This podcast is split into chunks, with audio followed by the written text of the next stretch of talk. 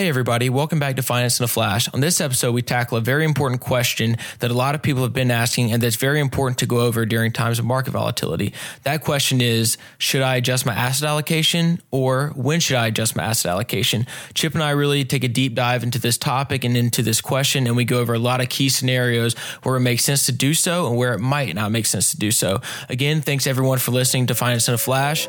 Let's go. All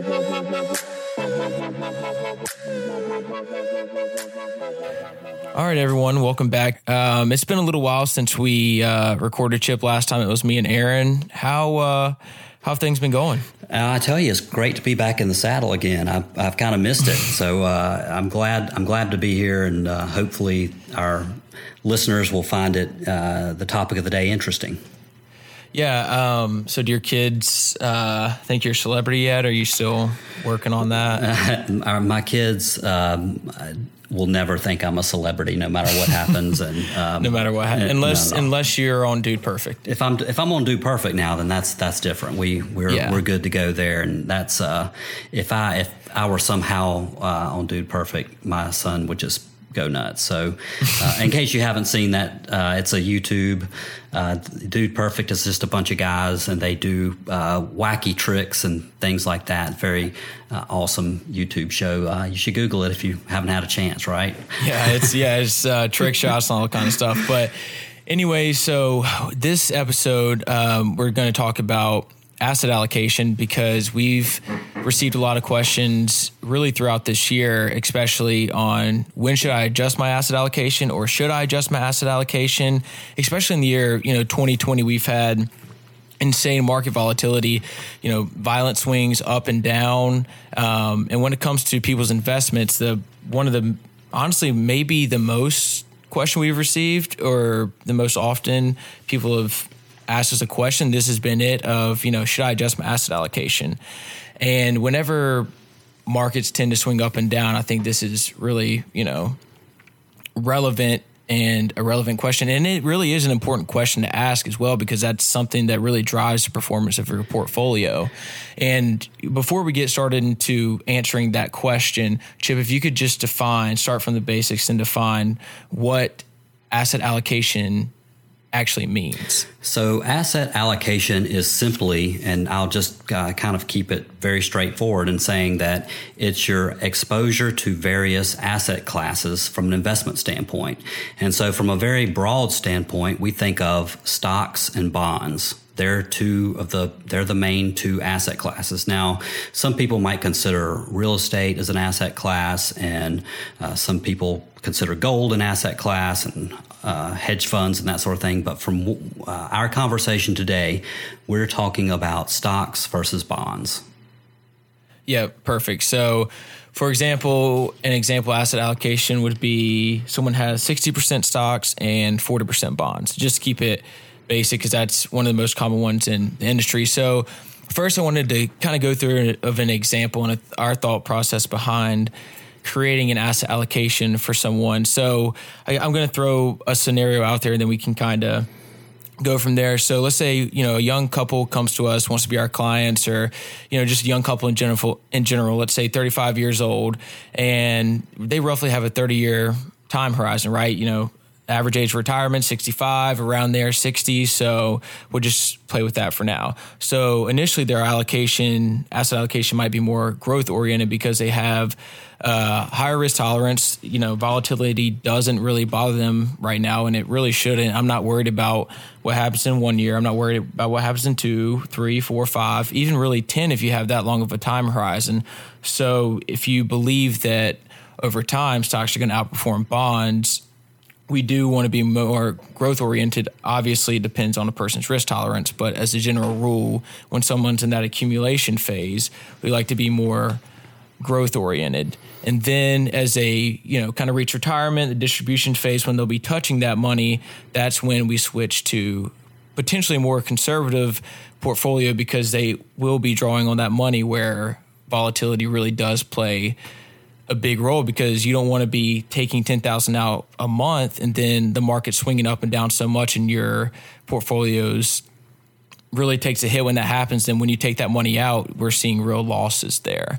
Um, so that's kind of, I guess, a general overview of I think the way that we think about asset allocation. Chip, if you wanted to add anything there? Yeah, that's exactly it. I mean, when you're young and you have time to recover, um, you know, and, and really your primary objective is growth in your portfolio, then you know the asset class that's going to get you the most growth, and this has been academically proven um, many, many times, is stocks.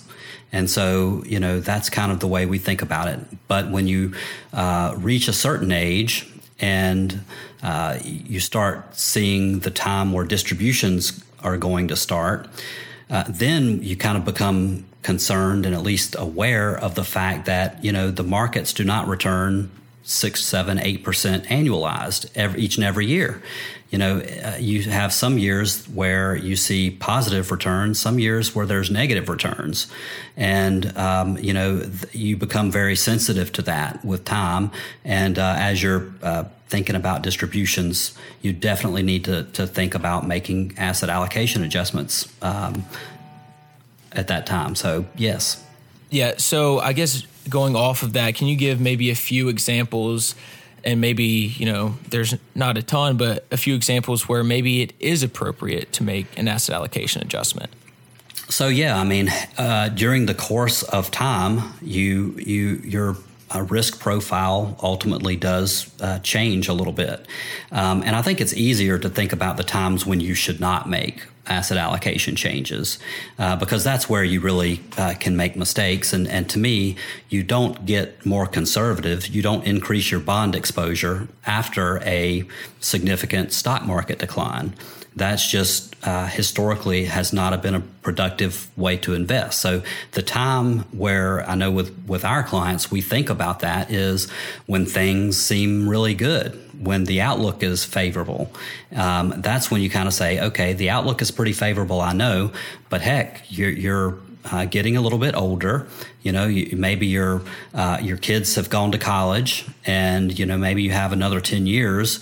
Uh, but but that's kind of the time to start thinking about making an asset allocation adjustment. And so we have that conversation with clients and just go through scenarios. Hey, how would you feel if your portfolio uh, performs this way?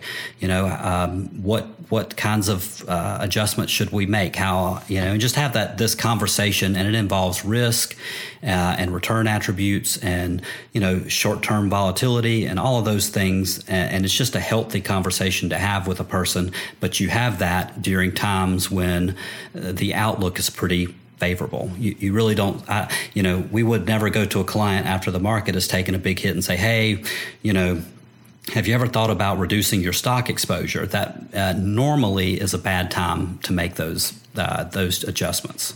Yeah, yeah, that's that's well said. And transitioning into, I think the reason why we came up with the topic of this podcast in the first place was, like I mentioned earlier, everything's been so up and down this year. The market as well, um, as as the economy too, and we're getting a lot of questions and and our daily job of now that the economic um, now that the economy going forward looks very grim the outlook on the stock market looks grim now is now a good time to reduce my stock exposure. You know, we've seen we were talking about this before we started recording, but the S and P since March 23rd is up 51 percent. The Russell 2000 is up 58 percent, which is just absolutely ridiculous. And like I've mentioned before, if no one would have believed that would have been that quick of a turnaround since March. I mean, that's just staggering. So, really getting back to the question of that we've received a lot of people in general, and I think if we took a big poll, people would say the outlook going forward on the economy or the stock market is not very good. And because of that, people want to reduce their stock exposure. So if that was, if I was posing that question to you, what would be your response to that? I, I, first of all, I would agree. I think that it does seem like you know the economy has taken a bit of a hit, but the stock market has done really well.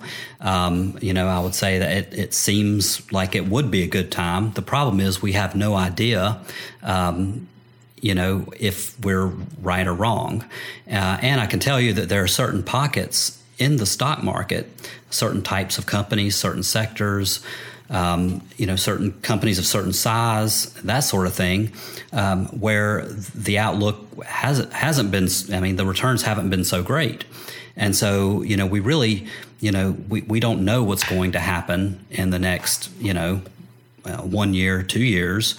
Um, and so, uh, but at the end of the day, I would say I do believe that over an investment cycle, even at current uh, current stock market levels, I think that stocks are going to outperform bonds in a 10 year cycle. Now, does that necessarily mean that we should not adjust um, the asset allocation of the portfolio? Definitely not.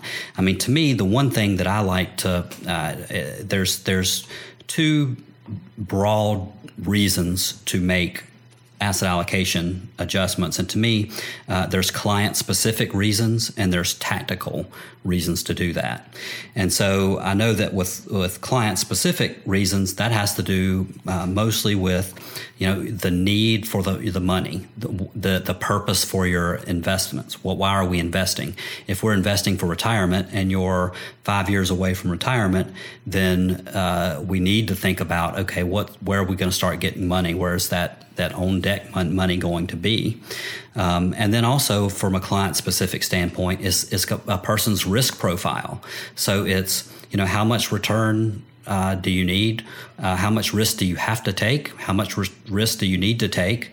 And um, you know, what's your capacity for risk? Can you afford uh, for your portfolio to be down? You know, a, a bit over the next two or three years, um, and then um, just really uh, ask some really um, focused questions to the client on that and have discussion on that. And and that's when I could say, okay, well, you know, your risk profile has changed, so maybe let's take a little bit of an adjustment. Now, we're not talking about a, you know, go from 80% stocks to 10% stocks. That's not, that's more of a market timing move, which we, we definitely don't um, agree with that sort of uh, yeah. change. But a small adjustment at the margin, you know, going from 75 uh, percent stocks to 65% stocks, maybe that would be appropriate. Um, it, but it's it's a very um, good conversation to have. And um, to us, it's just a part of, of working with people over a, a subsequent number of years. Yeah, exactly. And I, I, know, you know, some people may think, well, you know, maybe what if bonds return higher than stocks going forward? And, you know, we've had the conversation that interest rates are so low right now. I mean, you're looking at the real return of you know 10 year treasury bond could i mean is most i'd be surprised if it's not negative extremely surprised and so it's kind of a weird um a weird time where that the returns there are just so low that it's it's just interesting to me. Yeah, I mean, you you if you when you make that adjustment, you're selling out of you're making adjustment in stocks, right? You're reducing exactly. the exposure to stocks, and you're buying into bonds. Well, you know, if you know where interest rates are now, uh, short term treasuries at least are zero. And you know there's really you can expect a negative real rate of return on that. And so uh, having a discussion with the expected returns is definitely part of uh, this process uh, when we're talking about client specific reasons to adjust asset allocation. Yeah i think and, it's important too because also i mean we we've seen that you know we uh, a good index to track is vanguard short-term corporate um, you know ETF, the you know symbol is VCSH, and we saw a double digit drop in that fund percentage wise in the matter of a couple weeks. So I think it's super important for people to realize too that there definitely is some risk still associated with bonds. It's not, you know, risk free return that we're talking about here. It's obviously the risk is less than stocks, but at the same time, it's not a guarantee that that is going to, you know, return the three or 4% that people have been um, really 8% over the past one year, which is staggering to me. But when we when we do talk about making that transition, maybe scaling back in stocks, I think it's important for people to also remember that that is not a guaranteed rate of return, even if you are switching over to bonds. Yeah, and that's a uh, excellent point, Nick, because you know if you really think about uh, what you're uh, what the objective here is is to make get some kind of return that beats inflation. And so, what's really your definition of a risky investment? Uh, because I can tell you that a short term bond. Uh, if you're looking at a treasury right now, I think the 10 year treasury yield is somewhere in the neighborhood of one half to 65 basis points, 0.6%. Yep. And if inflation is 2.6%, then you've got a negative annualized real rate of return by investing in that asset class. And that is not, you know, uh, very few times in history have you seen negative 10 year rolling returns that are negative, you know, negative 10 year rolling returns. So, yeah. you know, uh, you're, you're taking uh, that now, uh, and we'll agree that the purpose for most of our clients of their bond investments is not necessarily return. You know, our primary purpose there is liquidity, it's preservation, and it's a war chest for times just like what we're kind of going through. You know, we have this this bucket of reserves that can be used for distributions, expected distributions during a time where the markets are extremely volatile or or, or negative. And so uh, that that was a good point that you brought up there, um, Nick. I, I think that's great. Yeah. So um, and that's really. Um, coming to the end of our time here, but that's really all I had um, to discuss today. Unless you wanted to add any closing thoughts, but I really feel like we um, we covered a lot here, especially because this has been a really a buzz a buzzword or a, a big time question in the financial planning world. This really these past five months. I will hit on one other uh, point, and that is that you know a reason to make an asset allocation adjustment can be tactical in nature. In other words, um, I think that uh, stocks are way overpriced, and I'm going to reduce my exposure to stocks uh, temporarily until valuations come back in line with uh, the stock price.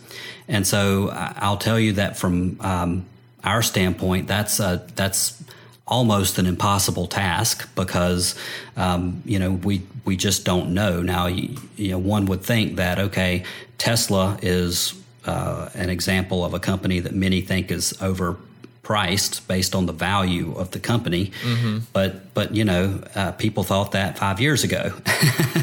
and so, you know, you could be right eventually, but you're wrong for a long period of time. And for our clients, you know, um, we generally get a new client at um, you know middle aged or you know coming near the mid to late point in their career and they're uh, you're talking about a time horizon that is is not infinity right? It's it's a shortened time horizon. And so making tactical asset allocation adjustments is something that people uh, try to say that they're um, good at but I just don't think that the average uh, portfolio manager mutual fund manager is is uh, adept at doing that. Yep. Okay. Awesome. Well, that was a great uh, closing point. And again, we thank you all so much for listening to Finance in a Flash. Have a great time doing this and hope we can be educational. And um, yeah, so again, we have a good time doing it. Thanks for listening. This is Finance in a Flash.